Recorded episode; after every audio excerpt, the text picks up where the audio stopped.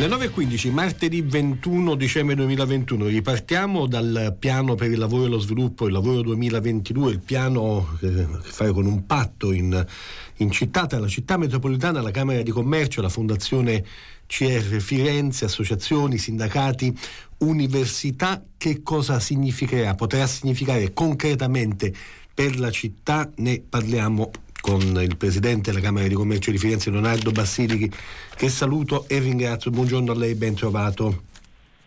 Buongiorno, buongiorno a tutti, grazie. Buongiorno, buongiorno. Naturalmente qui si parla di molte questioni importanti come il completamento del sottoattraversamento dell'alta velocità, il potenziamento delle linee tranviarie, eccetera, eccetera. Che cosa ha questo fatto di diverso da altri che abbiamo visto analoghi? Potrei dire semplicemente le persone? No, questo è un po' le persone sono tutto, per cui interessante. In che senso? No, nel senso che oggi stiamo vivendo fortunatamente condividendo con una classe dirigente che ha passato assieme la pandemia, anche se la pandemia non è passata chiaramente, ma un momento più buio che era quello del 2020 e bene o male abbiamo reagito senza critiche, senza classica atteggiamento nostro, no? territoriale, quindi di divisione, ma siamo stati molto uniti e queste persone, queste persone quindi questa classe dirigente ha vissuto sulle proprie mani cosa voleva dire cercare imprese, lavoratori in situazioni molto complesse. E queste persone hanno deciso di guardare avanti in maniera diversa a livello più di comunità che di singoli. Almeno questo è il tentativo, chiaramente giustamente di fatti ne sono stati fatti altri quindi noi vogliamo vedere di provare con quell'esperienza a non lasciare dietro nessuno e provare a far funzionare le cose in maniera diversa al passato. Basilica, se, se, sta utilizzando il viva voce le pregherei di, di, non farlo perché la sentiamo meglio nel caso senza viva voce o questioni analoghe. Vabbè, comunque quello che volevo capire è se qui, come dire, si condivide un'idea di città, cioè anche per invertire quella tendenza negli ultimi anni molto orientata alla, alla rendita per ridare un protagonismo un po' allo sviluppo, al lavoro?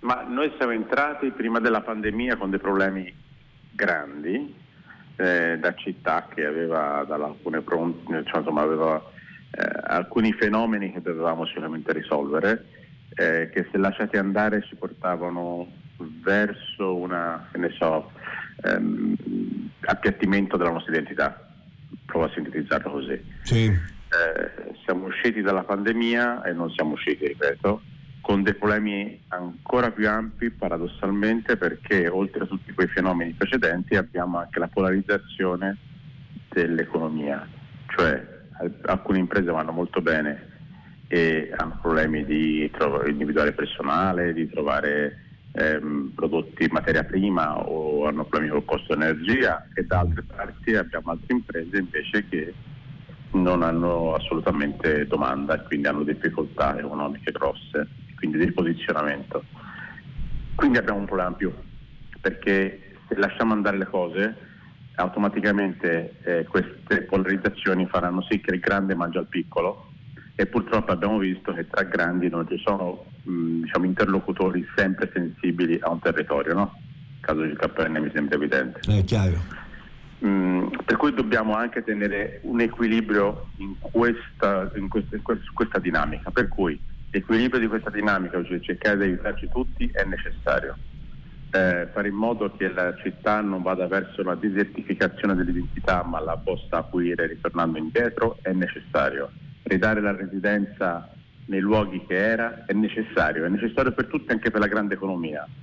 Eh, lavorare su un turismo e non subirlo è necessario, è necessario per tutti anche per il turismo e per tutti gli attori che coinvolgono il turismo. Insomma, argomenti ce ne sono tanti e non sintetizzati così. Sento anche un ritorno di voce, eh, ma non so come mai. No, però adesso la sentiamo benissimo noi. Ah, perfetto, meglio.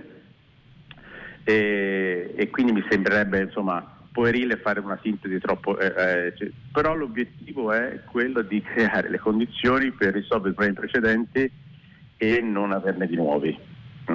Eh, abbiamo imparato durante la pandemia che si, possono, si, può lavorare in maniera diversa, ma anche lì bisogna lavorare in maniera giusta, in maniera diversa. Abbiamo, lavora- abbiamo capito che si può avere la merce a casa e i prodotti a casa, però anche lì dobbiamo fare in modo corretto perché sennò rischiamo di indebolire delle categorie in maniera ipocrita, mi permetto di dirlo, quando si, tutti ci lamentiamo dei rider, io certo. chiedo a tutti di rispettarli i rider, prima di tutto noi consumatori, perché innanzitutto quando uno compra un prodotto a distanza da casa sua rispetti, rispetti il rider e il, il tempo meteorologico, cerchi di comprarle più vicino o lontano, cerchi di dargli due mancia in più anche lasciare le considerazioni solo populiste del fatto che non prendano. Insomma, direi che si può anche noi consumatori aiutare da oggi a un cambio importante rispetto a queste nuove modalità operative che stanno divampando. Eh. E così, chiudiamo dove siamo partiti, ovvero dalle persone, non le faccio la domanda diretta perché sarebbe forse sgarbato e comunque mi risponderebbe di no, però possiamo dire che questi protagonisti di questo patto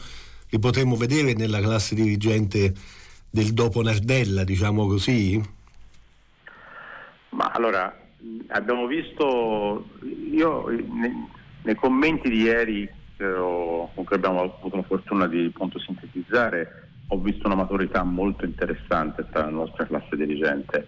Mm, onestamente non, non immaginavo così e sono molto contento di sapere che nel nostro territorio c'è un livello alto di classe dirigente e ognuno affronta il tema in maniera e quindi mi auspicherei che ci sia una scuola nuova a differenza del passato. Mancano delle donne, lo dico con direzza, mm-hmm. perché è bruttissimo vedere quello che abbiamo visto ieri, che non è, non è responsabilità di nessuno, non è volontà di nessuno, ma insomma onestamente tranne due persone al tavolo, tra cui la CGL e un po' la Galgani, sono tutti uomini.